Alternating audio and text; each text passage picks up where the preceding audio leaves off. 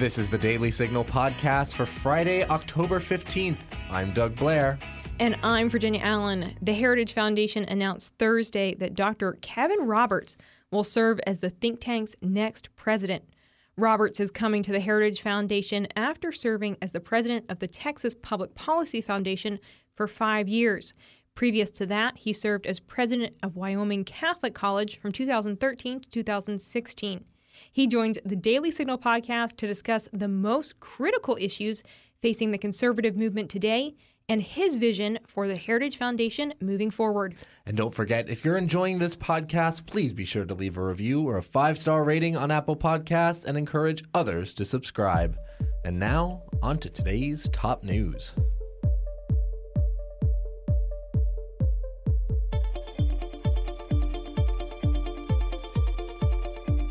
YouTube has temporarily suspended a conservative talk show host from its platform for what YouTube says is hate speech directed towards the transgender community. Steven Crowder is host of the Louder with Crowder podcast. On Wednesday, Crowder's lawyers received an email from YouTube saying the podcast host was banned from uploading videos to the platform for one week. The reason for the ban?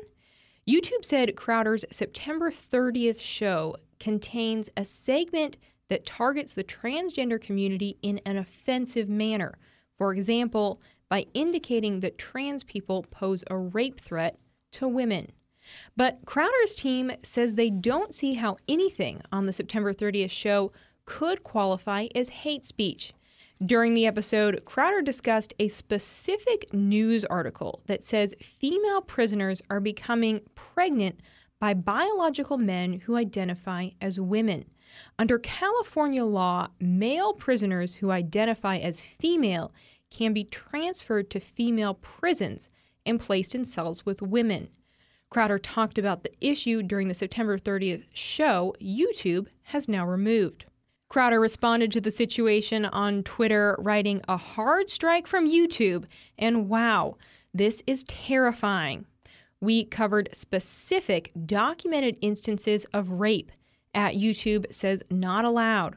All parents should take note. If you believe in the insane notion of biological sex, you will be silenced.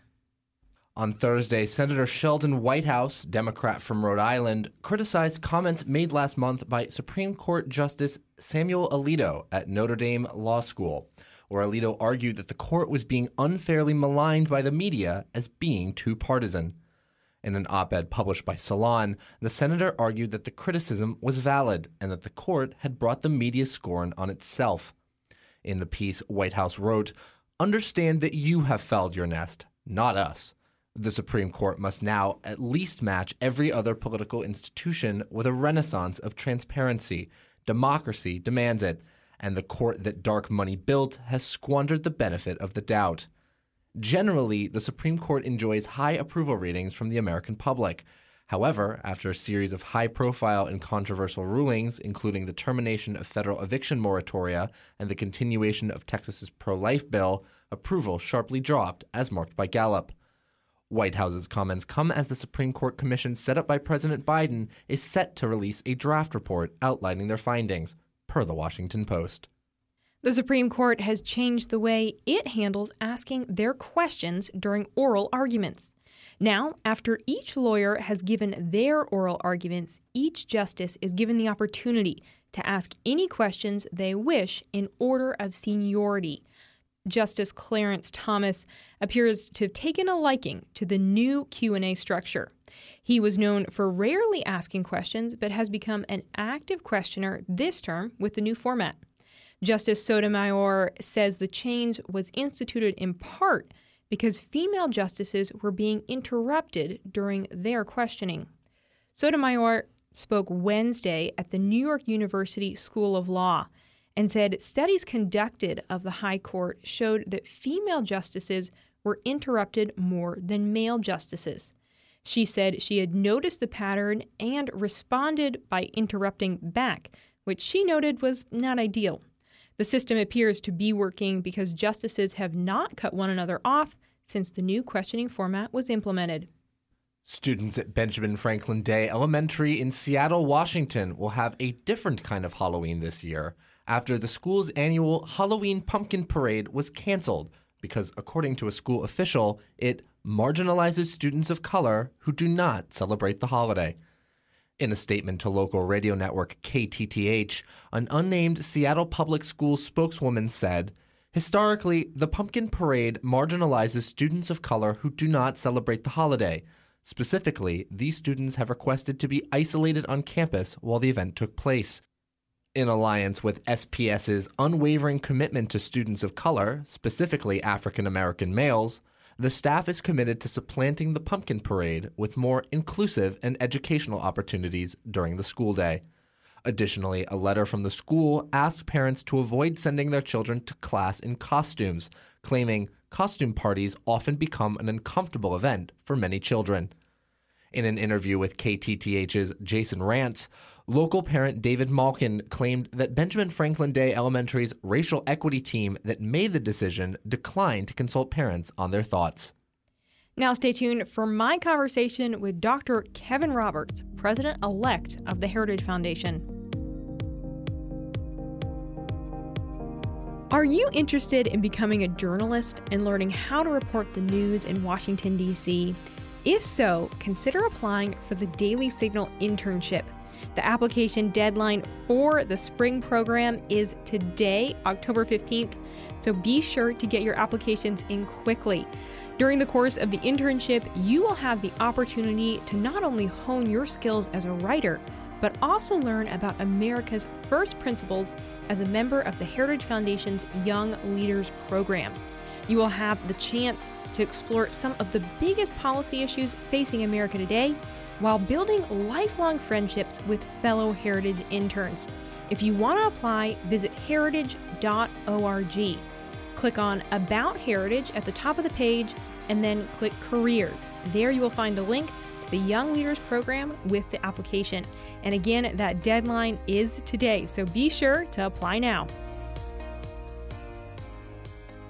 It is my distinct honor to welcome to the Daily Signal podcast for the first time, hopefully, first of many, Dr. Kevin Roberts, the newly announced president of the Heritage Foundation. Dr. Roberts, thank you for being here. Thank you so much. And you know, this is uh, an opportunity for me to ask you to call me Kevin. Thank you so much. You know, we are at such a, a critical moment right now within the conservative movement mm. for America. What do you think the direction of the conservative movement is right now? Where do we need to have our focus? Where should we be headed? Look, uh, I understand why people are worried about the movement and worried about the country. As a historian, I guess having that long perspective, I'm less worried about the future of the movement. And what I mean by that is not to sound, you know, dismissive of people's concerns, is that the movement every couple of generations goes through sort of a rebirth. And this is healthy. And in fact, this is not something that happens on the left. And I don't mean to speak disparagingly of friends who are left of center, but just in terms of a, as a movement of intellectual history, of ideology, the left just eats itself. That's happening right now. The right doesn't do that.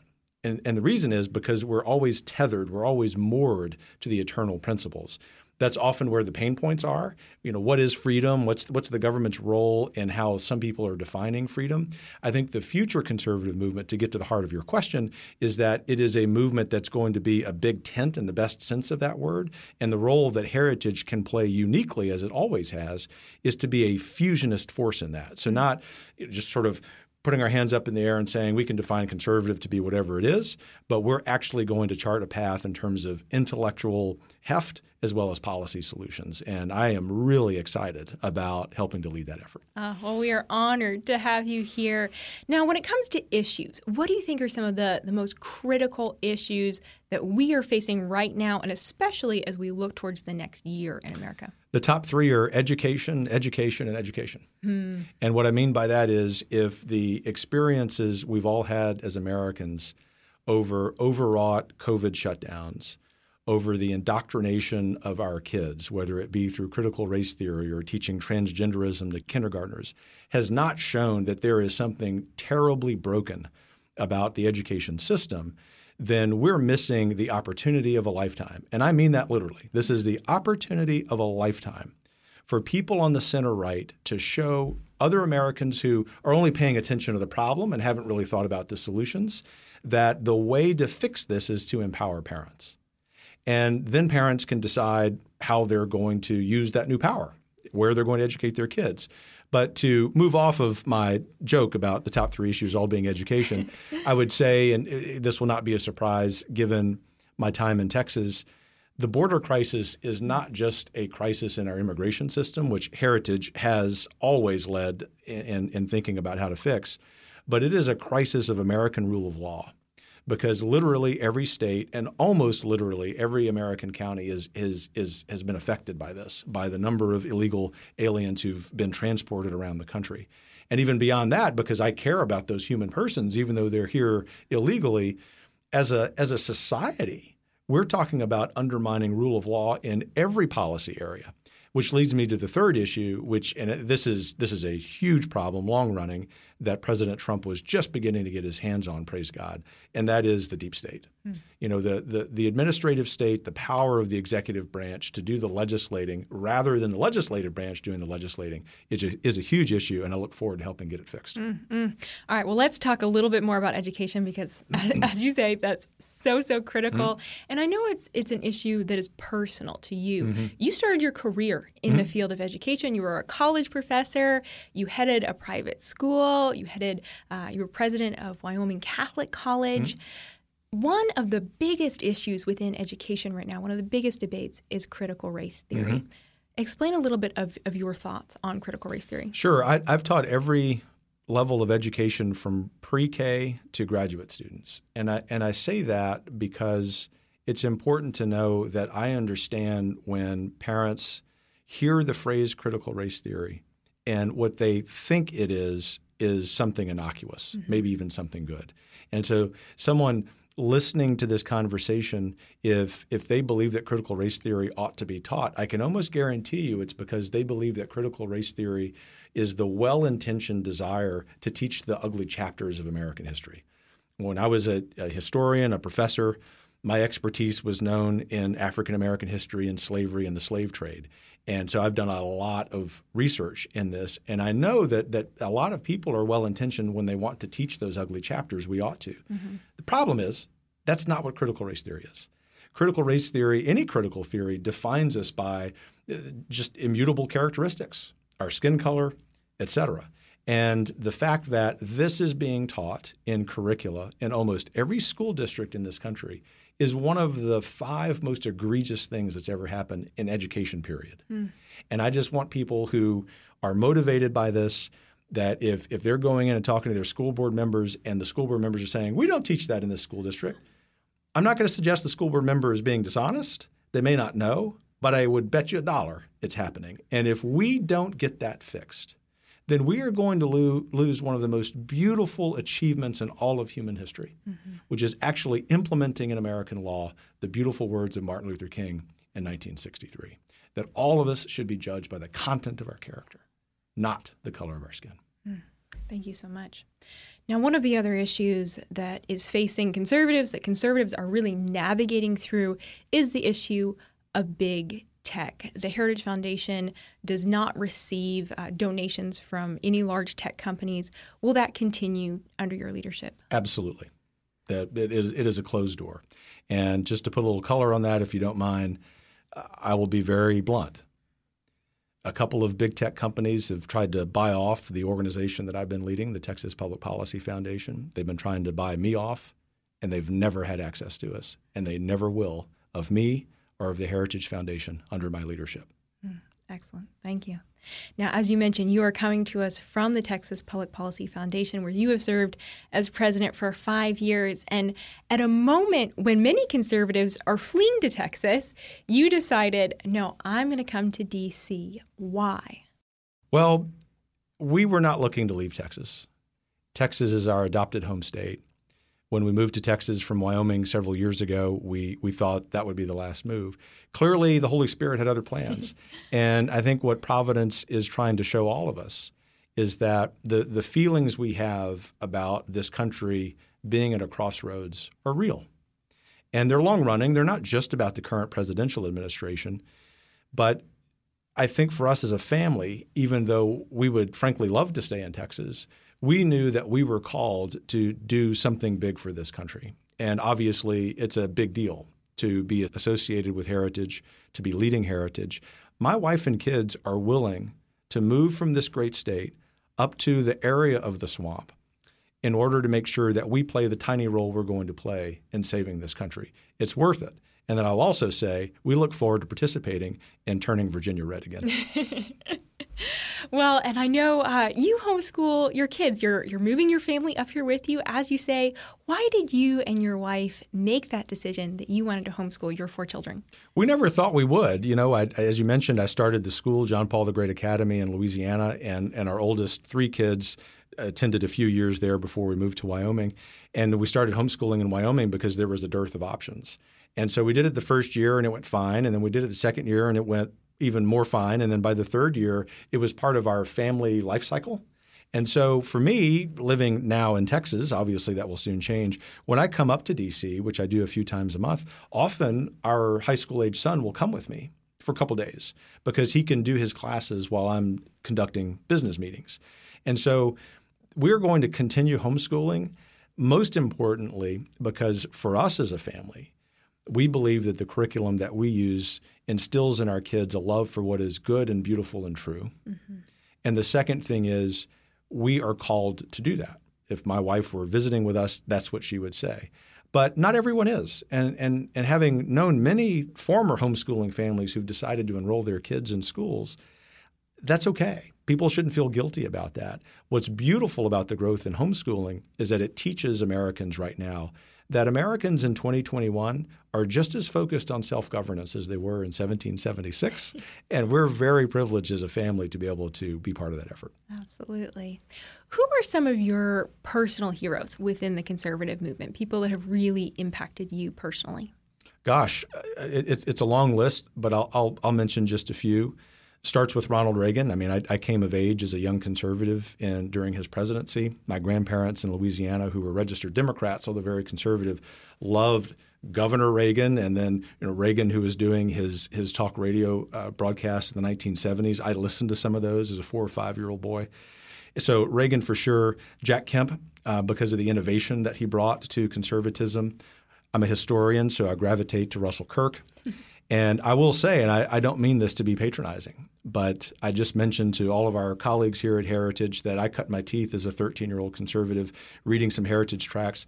Dr. Ed Feulner is mm-hmm. one of the people who really helped me, and it's many, many years before we met personally, understand what it meant to be conservative. And, and, and the reason I think that I'm attracted to what all of those guys said and did was their inherent optimism. That to be an American conservative, is to be optimistic about our future because we do have the privilege of waking up in the greatest country in the history of the world. Yeah, absolutely. As you're stepping into this new role, if you would just maybe share uh, one or, or two top priorities for, for your vision for heritage as we move forward. Thank you for that question. The first is to make sure that everything we're doing in our policy work, on the heritage action side, in development, in, in communications, is focused on winning. And, and, and what I mean by that is that it's very tempting when you're running large organizations like Heritage is, like I've been leading, to think that we can do everything well. And we need to be really, really good internally about deciding what our metrics of success are so that when we engage, we can almost guarantee that we're going to pass good legislation or kill bad legislation. Mm-hmm. The second priority will be to make sure that the entire country and then the entire world knows that the great foundation that the Heritage Foundation has because of excellent leadership over many years is is merely going to be that that in fact we're going to come in with a huge burst of energy that rejuvenates not only the institution but also the movement writ large. Mm-hmm. And I think in very short order, because every single person in this institution is so virtuous and so committed, people will pay attention and we're going to be winning. Excellent. Well, Kevin, Dr. Kevin Roberts, thank you so much for your time. Congratulations to you and welcome aboard to Thanks. the Heritage Foundation. It's the greatest privilege of my life, and I'm thrilled to be here. It's an honor to have you. Thanks.